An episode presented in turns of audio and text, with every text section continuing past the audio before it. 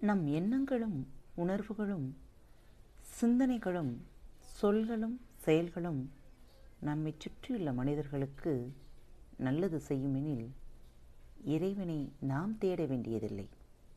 இறைவனே நம்மை தேடி வருவார்.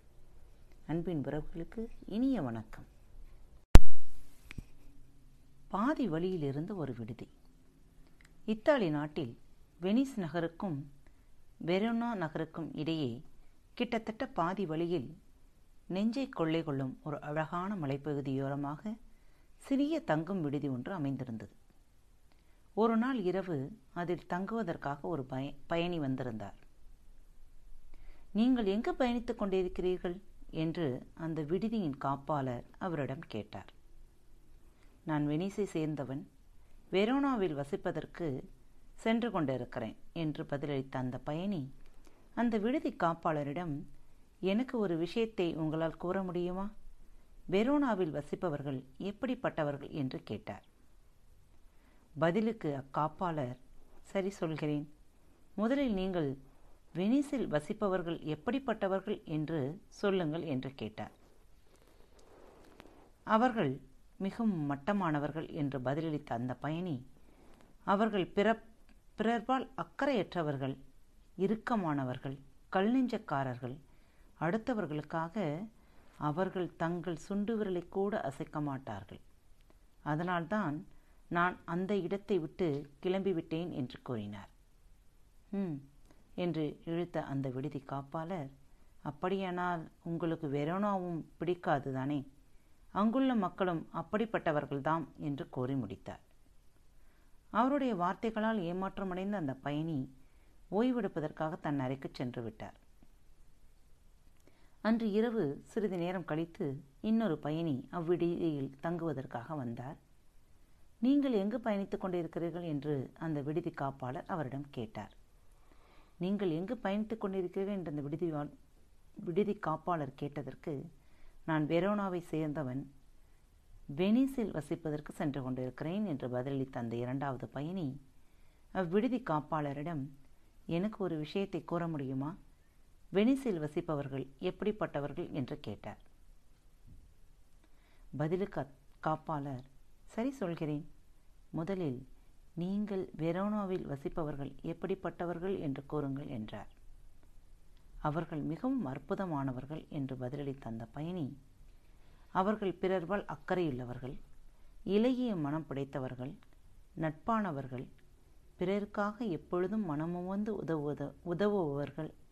அங்கிருந்து புறப்பட்டு புறப்பட்டு வந்தது எனக்கு மிகவும் மன வருத்தத்தை கொடுக்கிறது என்று கூறினார். அப்படியானால் உங்களுக்கு வெனிசை மிகவும் பிடிக்கும். அங்குள்ள மக்களும் அப்படிப்பட்டவர்கள்தான் என்று அந்த விடுதி காப்பாளர் கூறினார். இதில் கூறப்படும் நீதி என்னவென்றால் மற்றவர்களை நீங்கள் எவ்வாறு நடத்துகிறீர்களோ அதே போலத்தான் அவர்களும் உங்களை நடத்துவார்கள். நீங்கள் தேடும் ஒவ்வொன்றும் உங்கள் அருகில்தான் இருக்கிறது. ஆனால் என்ன? நீங்கள் அதை உணர மறுத்திடும் பொழுது அதை விட்டு நீங்கள் விலகி வந்து அவை விலகி போய்விட்டதென நினைத்து கொண்டிருக்கிறீர்கள். எது வேண்டும் என்பதில் தெளிவின்மையே இதற்கு காரணம் என்று சொல்லுவதும் உண்டு.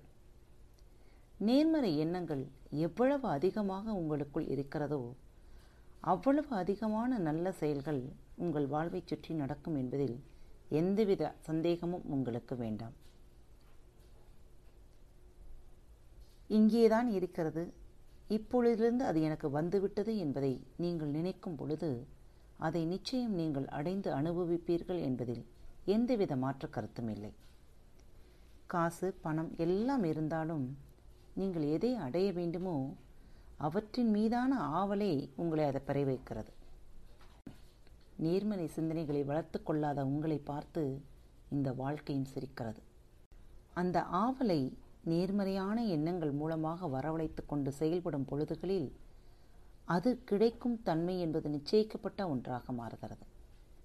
ஆனால் பலரும் சந்திக்கும் பெரிய பிரச்சனைகளில் ஒன்று இந்த நேர்மறை சிந்தனையை தொடர்ந்து சிந்தித்து கொண்டே இருப்பதில் ஏற்படும் தொய்வு. அதை மாற்றினால் அனைத்துமே மாறும். எனக்கு இது கிடைக்காது. நான் இதை பெறப்போவது இல்லை.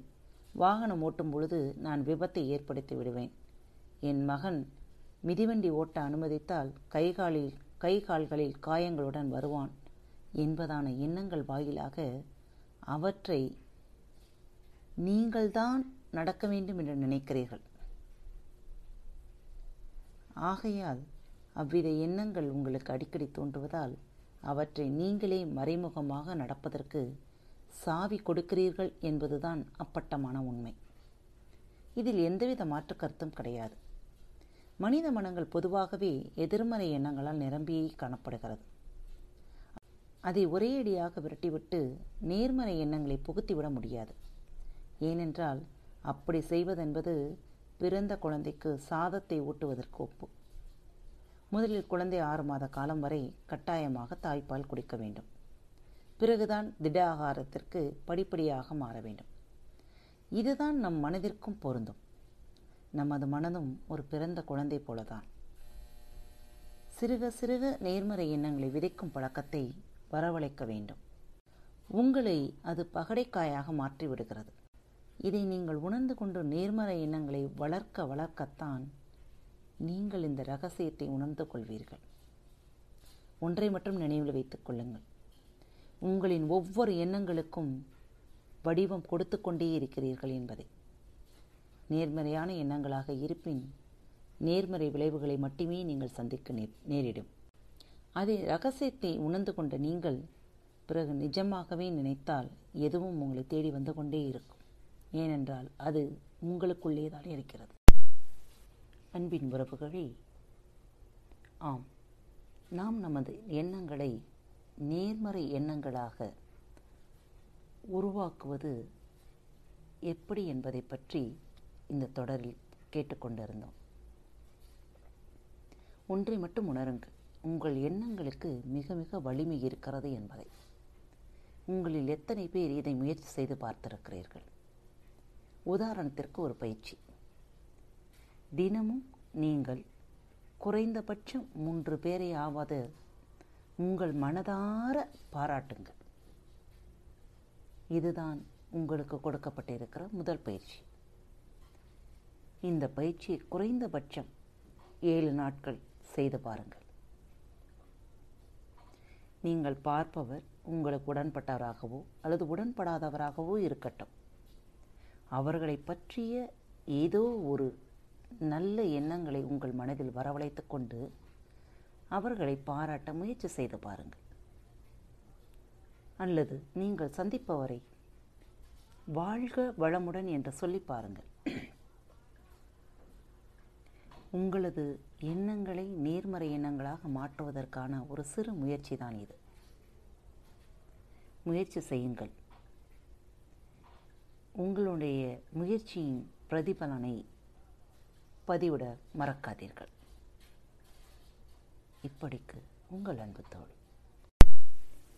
பாரத் பாட்காஸ்ட் சேனல் உங்களுக்கு பிடித்திருந்தால் சப்ஸ்கிரைப் மற்றும் ஃபாலோ செய்யுங்கள். நன்றி வணக்கம்.